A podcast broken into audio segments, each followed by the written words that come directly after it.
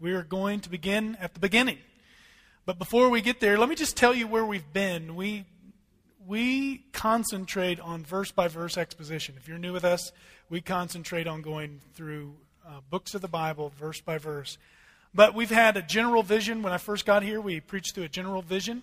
Uh, just a couple weeks ago, Eric preached on John 15, a general vision of philosophy of ministry. We've looked at baptism, membership, the Lord's Supper. We have a few series going now. We have the anatomy of a Christian, where at one time we looked at the head of the Christian, the heart of the Christian, and the hands of a Christian. Maybe in the future we'll look at the mouth, the lungs, and the feet of the Christian. At Christmas time, we, last year we looked at, uh, well, two years ago, if I'm speaking correctly, in 2011, we looked at Matthew's account. This year we looked at Luke's account. Next year we'll do something different.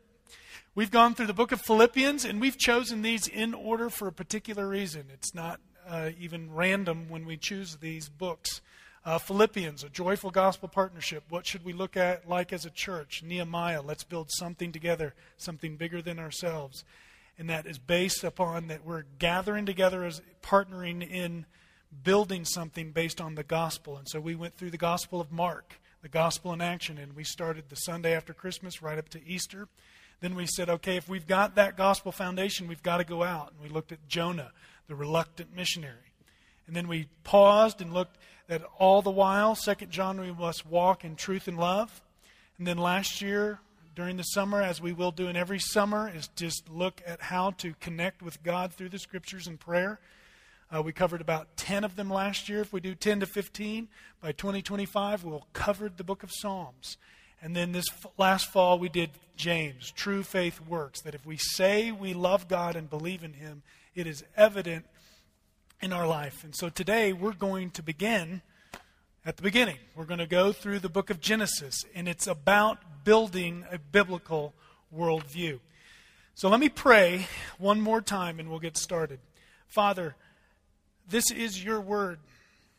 It is absolutely true in what it says, it is clear in how it presents it.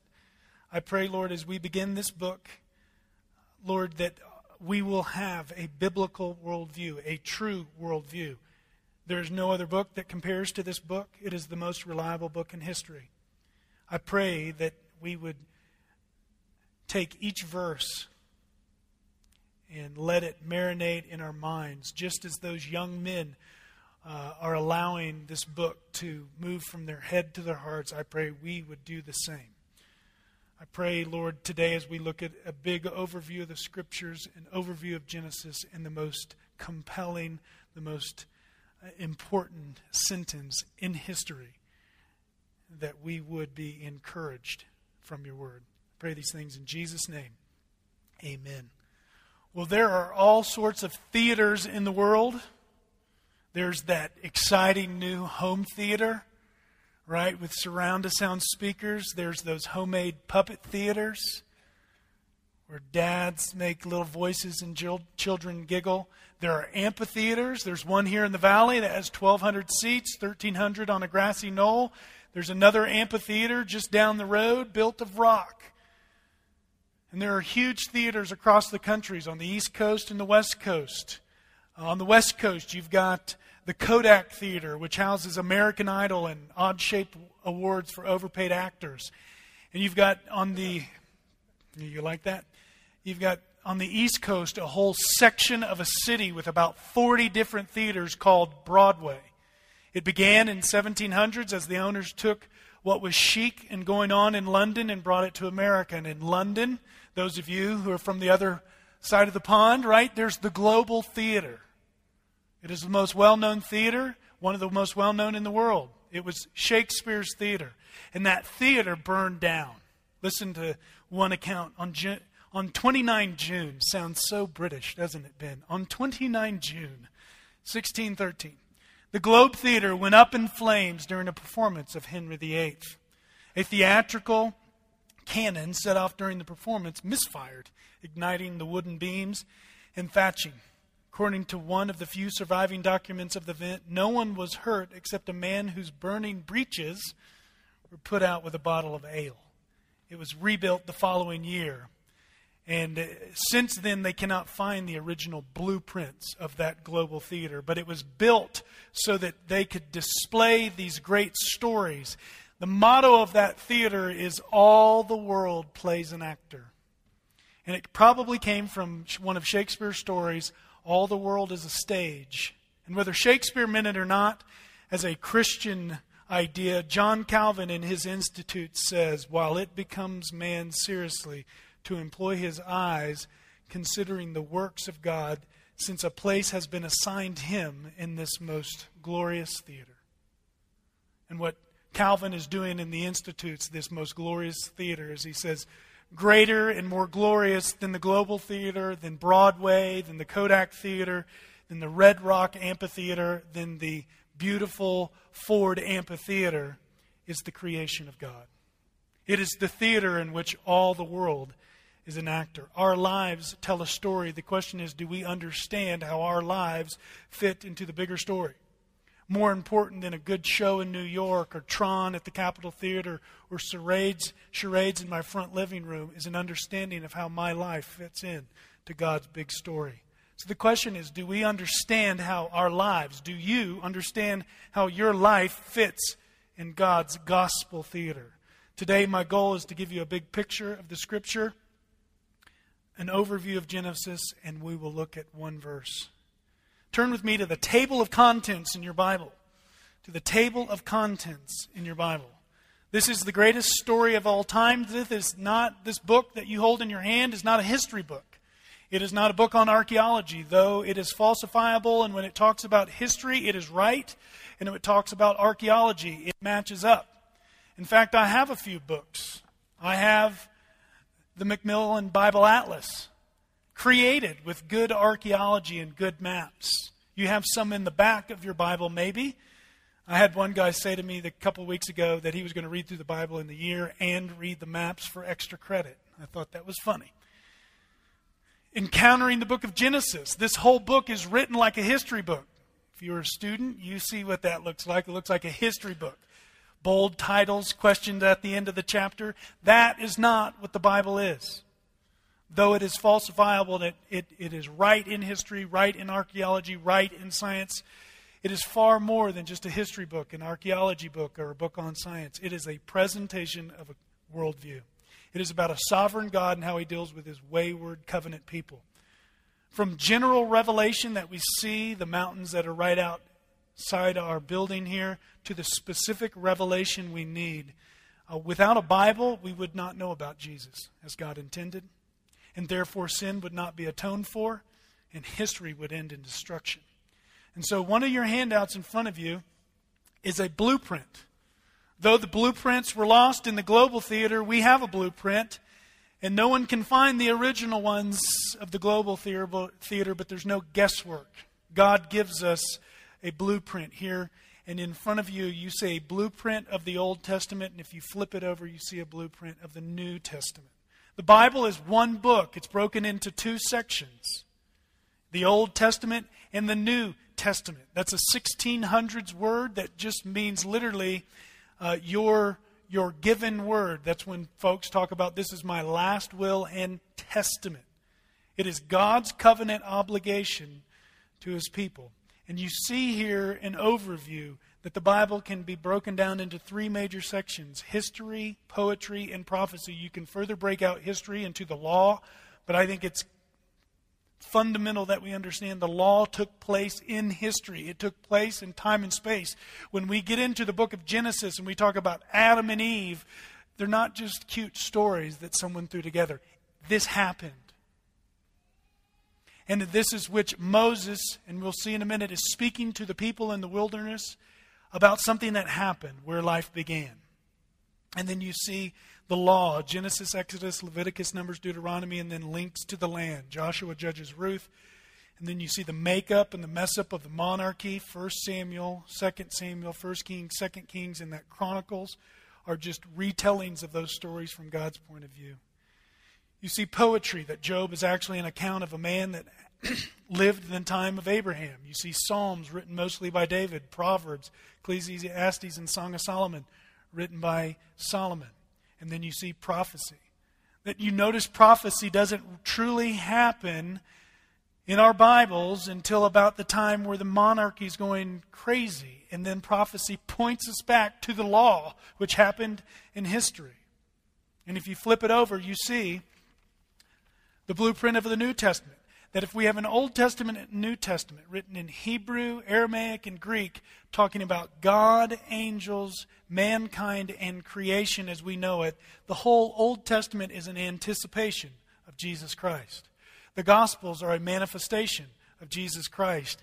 Acts is the expansion of that church on the earth. The epistles are the instructions on how to live as Christians. And finally, Revelation is the consummation. And you see this picture of the New Testament, the history. Matthew, Mark, Luke, and John are the Gospels. They then spread out through Acts, and then you see how the letters all fit underneath. That Galatians was Paul's first letter. Then James was written about the time of Galatians, and then you have Paul's other letters, each letter coinciding with the missionary journey. And then you have the general epistles and the prophecy in Revelation, telling about the creation of God, the sin of man, the kingdom to come, its Messiah, Jesus Christ, its mission to go to the earth, and it ends with prophecy. History, poetry, prophecy. History, letters, prophecy. It ends with He's coming back the story ends on a good note, and that gives us hope. And so there's a blueprint. It doesn't fill in everything just like a blueprint. A blueprint isn't the actual building, but it just gives you a picture. And so that you see in your tables of contents all those books. Now you see a picture of how it fits together. And if you just keep going to the right, there's this first book, the book of Genesis. The book of Genesis. It's the first book of the entire Bible, and it sets the scene for all that is to come. And if you think about this whole book, the first book and the last book, did you know that they, they say the same thing? They're bookends to this grand story. The Bible begins in Genesis, it ends in Revelation. The earth is created, the earth is recreated. The sun governs the day. There's no more need for the sun because we will be in the presence of God forever. There will be no more darkness. There's darkness here, day and night. There's darkness. There will be no more darkness. The first man, the first Adam, marries a wife. The second Adam marries his bride. Mankind rebels in Genesis. Mankind reigns in Revelation. The doom of the serpent is announced in Genesis. It's executed in Revelation. There is suffering and there is sorrow now. There will be no more suffering. Death enters the world in Genesis. There is no more death in Revelation. Mankind is driven from paradise. Mankind ends up living in paradise. And there is a tree of life in Genesis that is now guarded by cherubim. And in Revelation 22, it says, "We'll be taking of its fruit. It'll give fruits for every month of the year. And I don't think they're there just for us to look at. I think we will eat them, and they will be good. And it begins right here. It's the beginning of the Bible, it's the beginning of the Pentateuch. It is then the Pentateuch is the beginning of this history of a people of Israel, which is the beginning and the anticipation of a man who would come from that nation, who would carry out that law, and who is to come back. It's the beginning of the gospel. Genesis, in and of itself, if you're to read it and compare it to other ancient literature, is similar to the Epic of Gilgamesh, the Sumerian creation account or the flood account. It's similar to the Enuma Elish, the Babylonian creation account. It's similar to the Egyptian Tale of Two Brothers, where you have Joseph and Potiphar that it's in Genesis, is similar to these stories. Not because it's endorsing those stories, but it shows you that this book is not a random writing. It is a reliable source and it is credible. In this book, you will find the beginnings of everything the beginning of the world as we know it, the beginning of mankind, the beginning of our fall, the first family feuds, the first lies, the first murders, all of those are found here. You should have another handout in front of you. We'll just move through that rather quickly. Uh, book one is Genesis. It means in Hebrew, there's one word, and they call it in the beginning. In the Greek is origin. In the English, we follow the Greek title, the beginnings, the origins of life. And it shows the origin of all things except the eternal God who created all things. Moses is its author. The Old Testament, oh, I don't have enough time to go through verse by verse where it says Moses was the author of the book of Genesis, and not just Genesis, but the whole Pentateuch. Jesus even refers back to Moses in John 5:46 when he's talking about circumcision and he's linking it back to the first time it was mentioned in Genesis. Recently, scholars have said, well, there's it can't have a book that's that's fantastic. Obviously, there's no such thing as the supernatural. So I think the Pentateuch was built by at least four documents, and they call it the JEPD theory. Some of it was by some men who camped on Jehovah. Some of them camped on Elohim. Some camped on the priestly documents, and some on the Deuteronomy documents. Really? That sounds more fanciful and fabricated than to say that one man wrote this and it's all connected. Moses wrote the book of Genesis, and this is huge. While in the uh, wilderness, wandering with the people, he writes the book to let them know this is where it all began. We are a nation going into a land, and this is where it all began. So, this is not just an informational book. Moses wrote this so that we would read it and respond to it just like its original readers should have read it and responded to it. The themes throughout the book are creation, the nature of God, the nature of man, sin, covenant, providence, and faith. And while there are many themes, there's one purpose. If there's one purpose, one authorial intent for the book of Moses, it is that God plans to bless the world through Abraham's descendants. And that leads us, well, who's the son of Abraham? And we talk about that every Christmas. The outline can be easily broken down into primeval history, chapters 1 through 11, and patriarchal histories, 1 through 12. This is all, 1 through 11 is just setting us up for the history of a nation. I won't go through the rest of this, but it says in the beginning, those first 10 words in English are the greatest sentence of the greatest story ever written. It is a hero story, and so God is the hero of the book. If you look at that wordle right there, which takes the, the biggest uh, conglomerate of words in Genesis, you see which words stick out the most. God the Father is the Lord. And He is the hero of this book as He is the hero of the entire Bible and every other book. It is 50 chapters long, 1,533 verses. It's a long book. It covers more time. There's more time covered in Genesis than all other books combined. That is amazing. And if you read the next sentence there, but it fits into a booger book. Booger is a French word for mistake.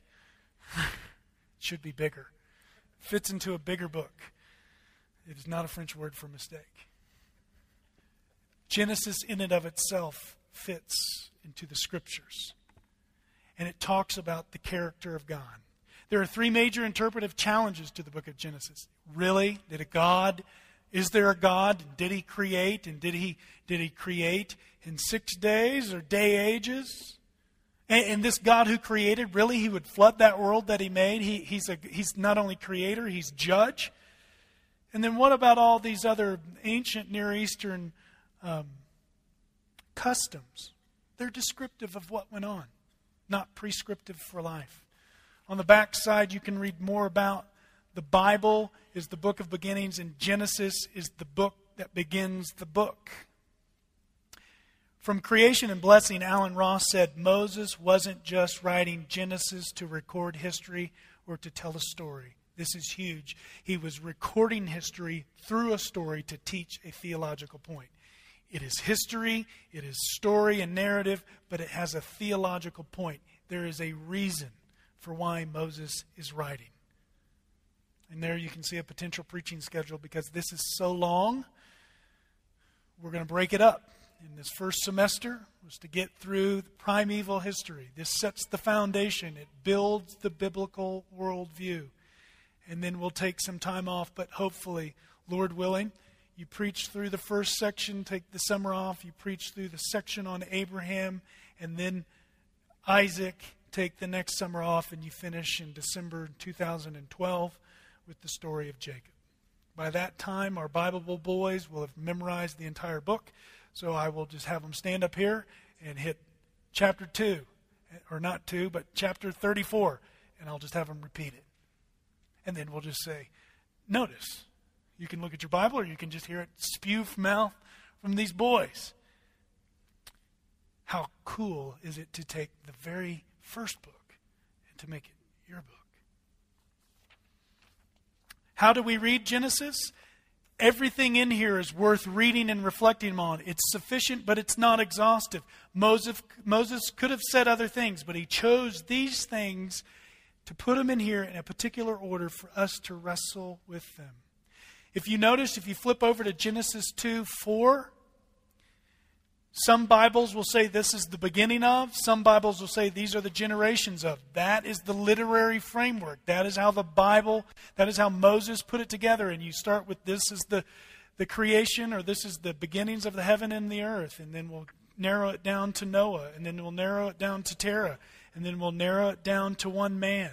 And it's like a zoom lens taking us in that here's where you came from, people in the wilderness.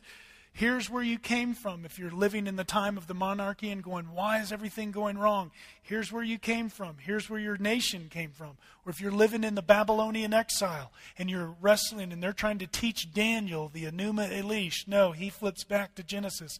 This is where he came from. And it came down to Noah. And through Noah, there was a family preserved, and it goes to Terah and to Abraham, and then to Isaac and to Jacob and to Joseph.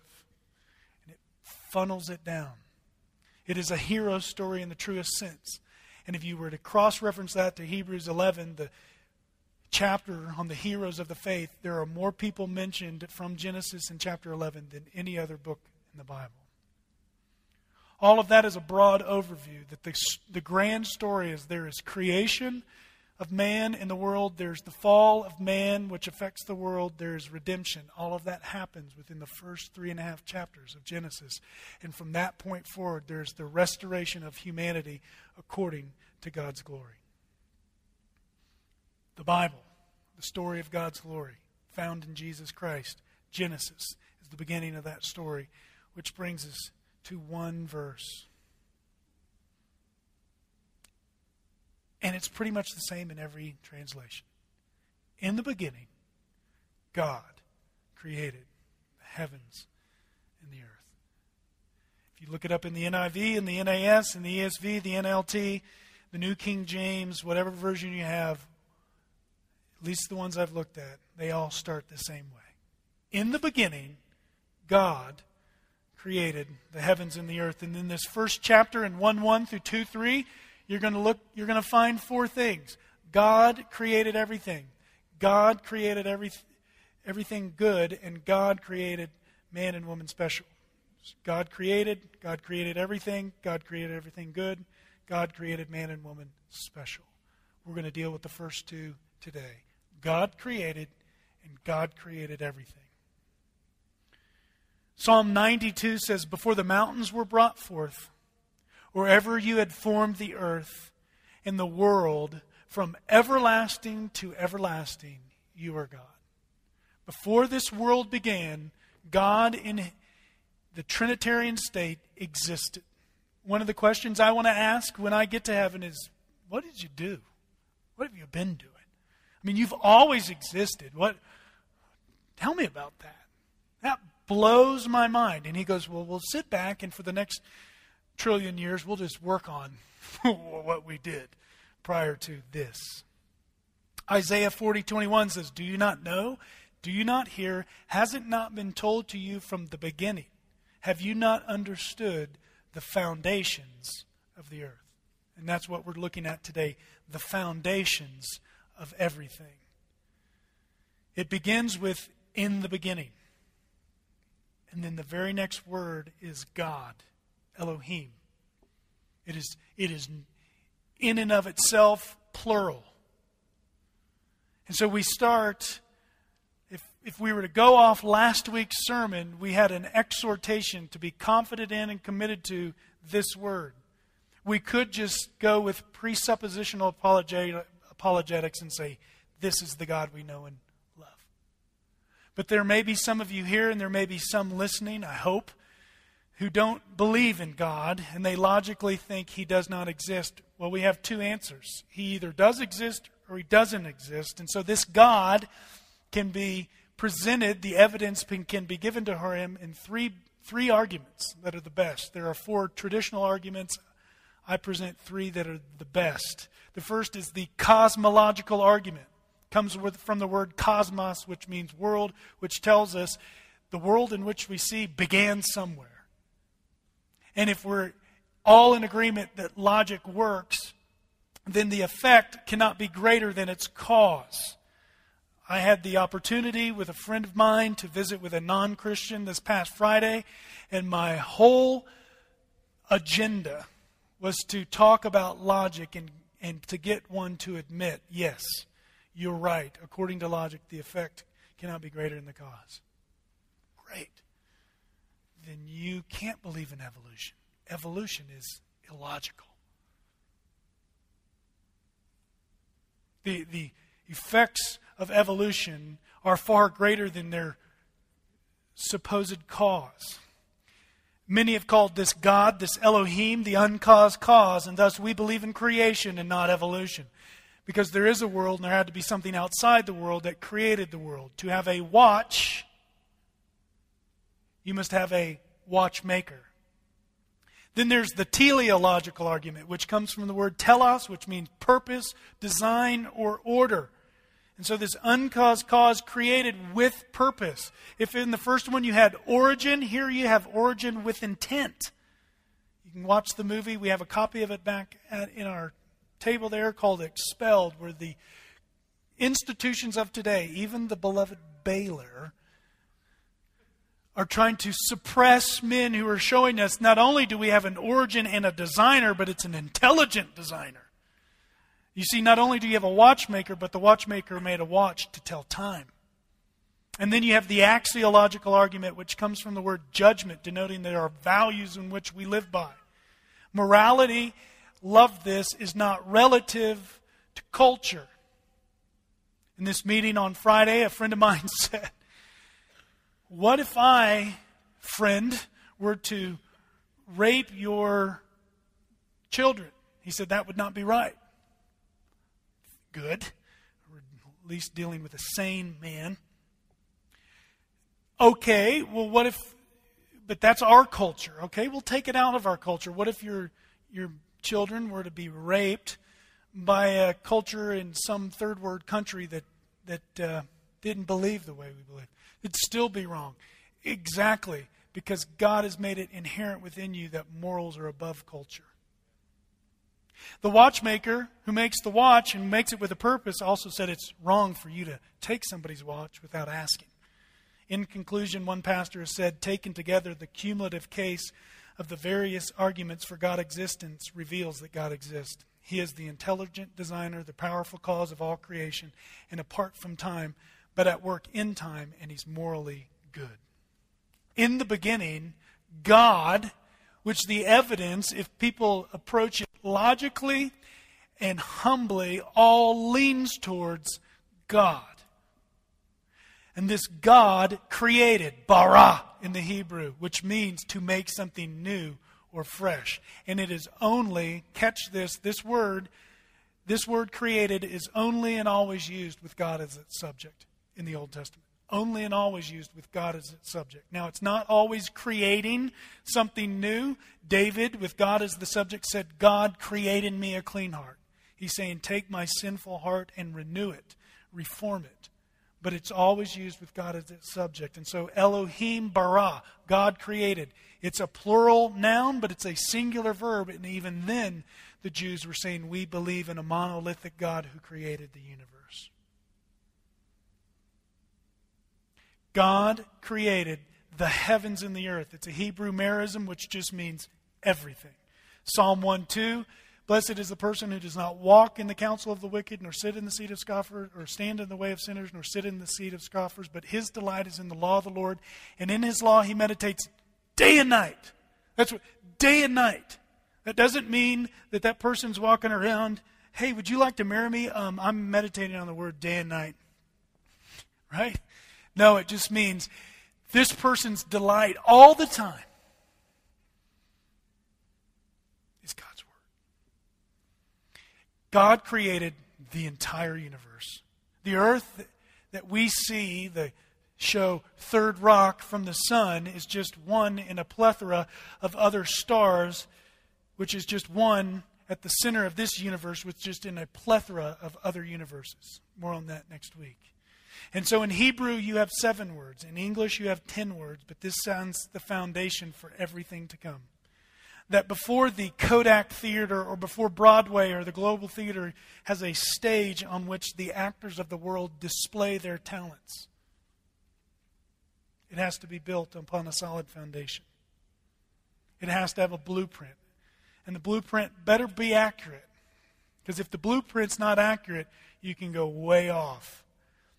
I think it was in Mexico or South America, there were some guys that got a blueprint for a house and they read it in meters instead of feet. That's not good, is it? What happens when a door is read in meters instead of feet? Right?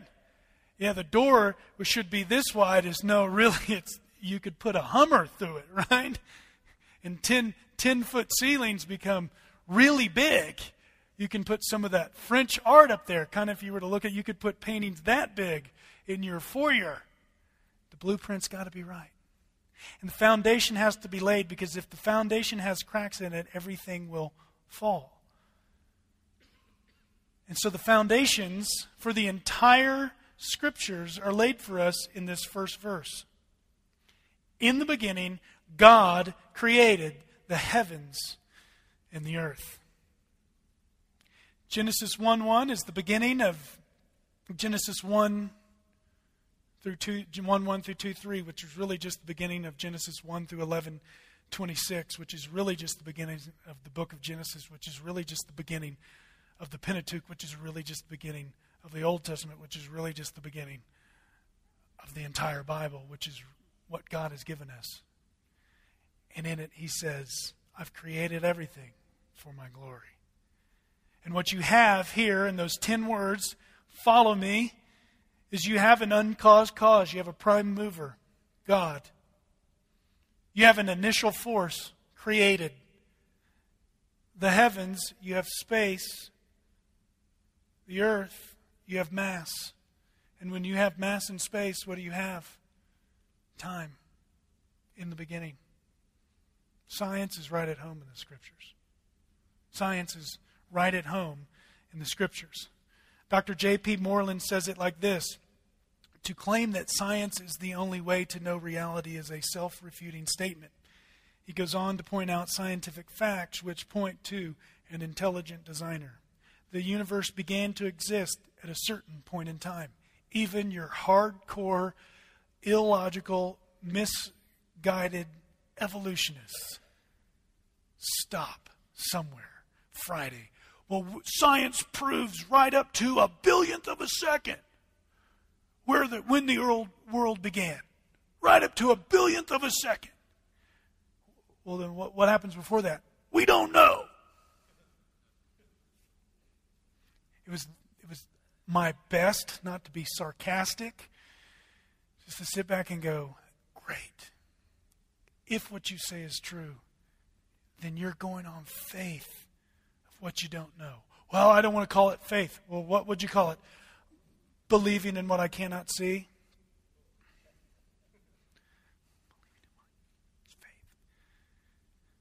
And, and, and science proves this, and there are certain gaps, but we believe in what we cannot see that science will eventually prove those one day. And I just say, so you believe in something. That your entire theory is built on belief in something that you cannot see. Science is right at home in the Bible, and J.P. Moreland says it, ex- it exists at a certain point in time and the exceedingly precise fine tuning of the universe with multiple and very physical factors the charge of an electron, the mass of a proton, the strength of gravity, the rate at which galaxies are expanding from one another, without which life could not exist, and the existence of the mind and the conscience, which is inexplicable if one holds to evolution and mechanical, in, in, in holding to that mechanical theory. It is not fact. In the beginning, God created the heavens and the earth, and science, like all other subjects, submits to the scriptures. And those scientists who are true, those ID guys, those friends of ours, those men and women who love the Lord their God with all their heart, soul, and strength, and who are wise and have PhDs with names we can't pronounce, they show us the heavens do declare the glory of God. And this is where we start to build a biblical worldview. You don't begin here, and it goes way off.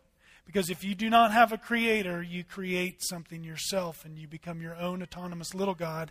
And then you start to say your values are relative to yourself because you really don't know how to spread those out to other places. But if you begin where the Bible begins, you have one God creating with order. Hebrews 11:3 says by faith this is huge by faith we understand that the universe was created by the Word of God so that what is seen was made was not made out of things that are visible. That means when God created, He created ex nihilo, out of nothing. We were teaching our kids this this week, and I said, try it. Try it. They, they saw a leaf and they saw the intricacies of a leaf and how a leaf is connected to the tree and the tree is connected to the roots and they were they were wowed by all the the complexity and intelligent design in a leaf. And then the next day it was God created with powerful words. Try it. Apple. Didn't work. So my son, being the sly one that he is. We're all looking somewhere else, and he puts an orange up there, and he goes, Orange! Good try, Luke. You did not create ex nihilo out of nothing. But that, because it's faith, doesn't mean that it's an unreasonable faith. We use logic, we use other forms, and we say, yes, this is where the evident points, evidence points. There is a world that's bigger enough us. It couldn't have just come to us randomly because it has order and intent and purpose, and it seems to be it was created with good in mind. And so you're thinking, that's great, but where does Jesus fit in all this? You just given us a good Jewish lecture. Turn with me to John 1. We'll connect it to our Savior.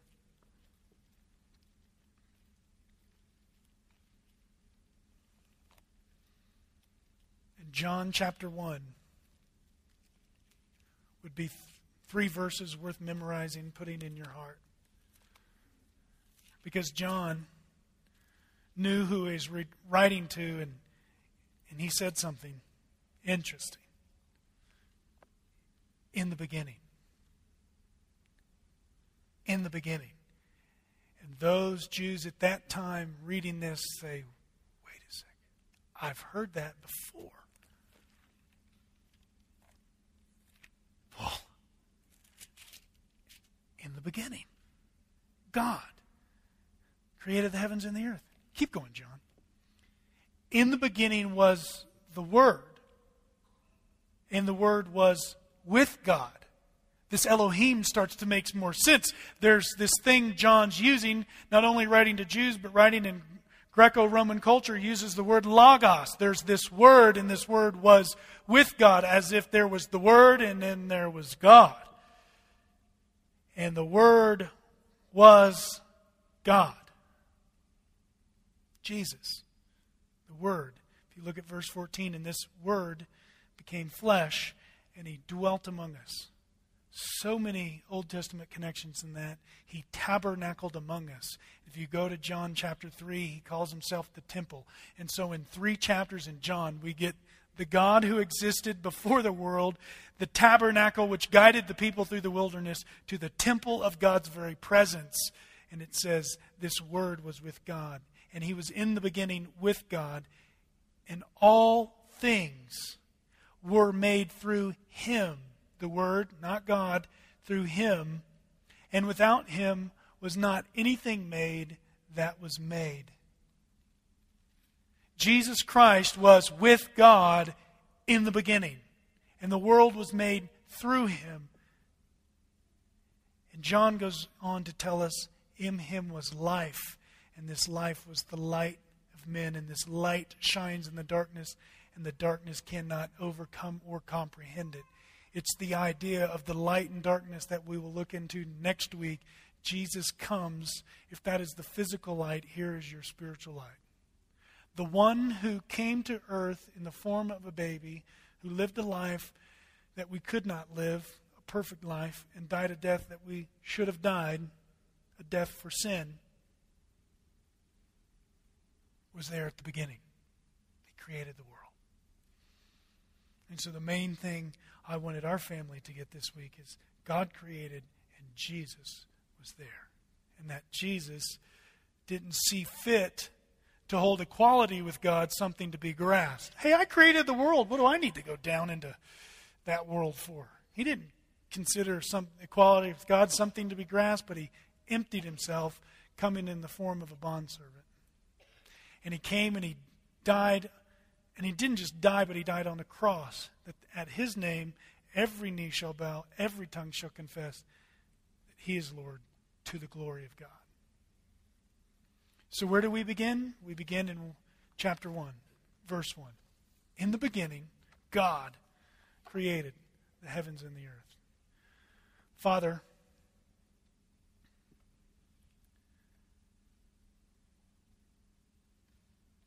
help us to build a biblical worldview. If we have not already, help us to begin where you began, and that is letting us know through your true word that all of life begins in its origin are with you, an intelligent designer, an uncaused cause, who is morally good.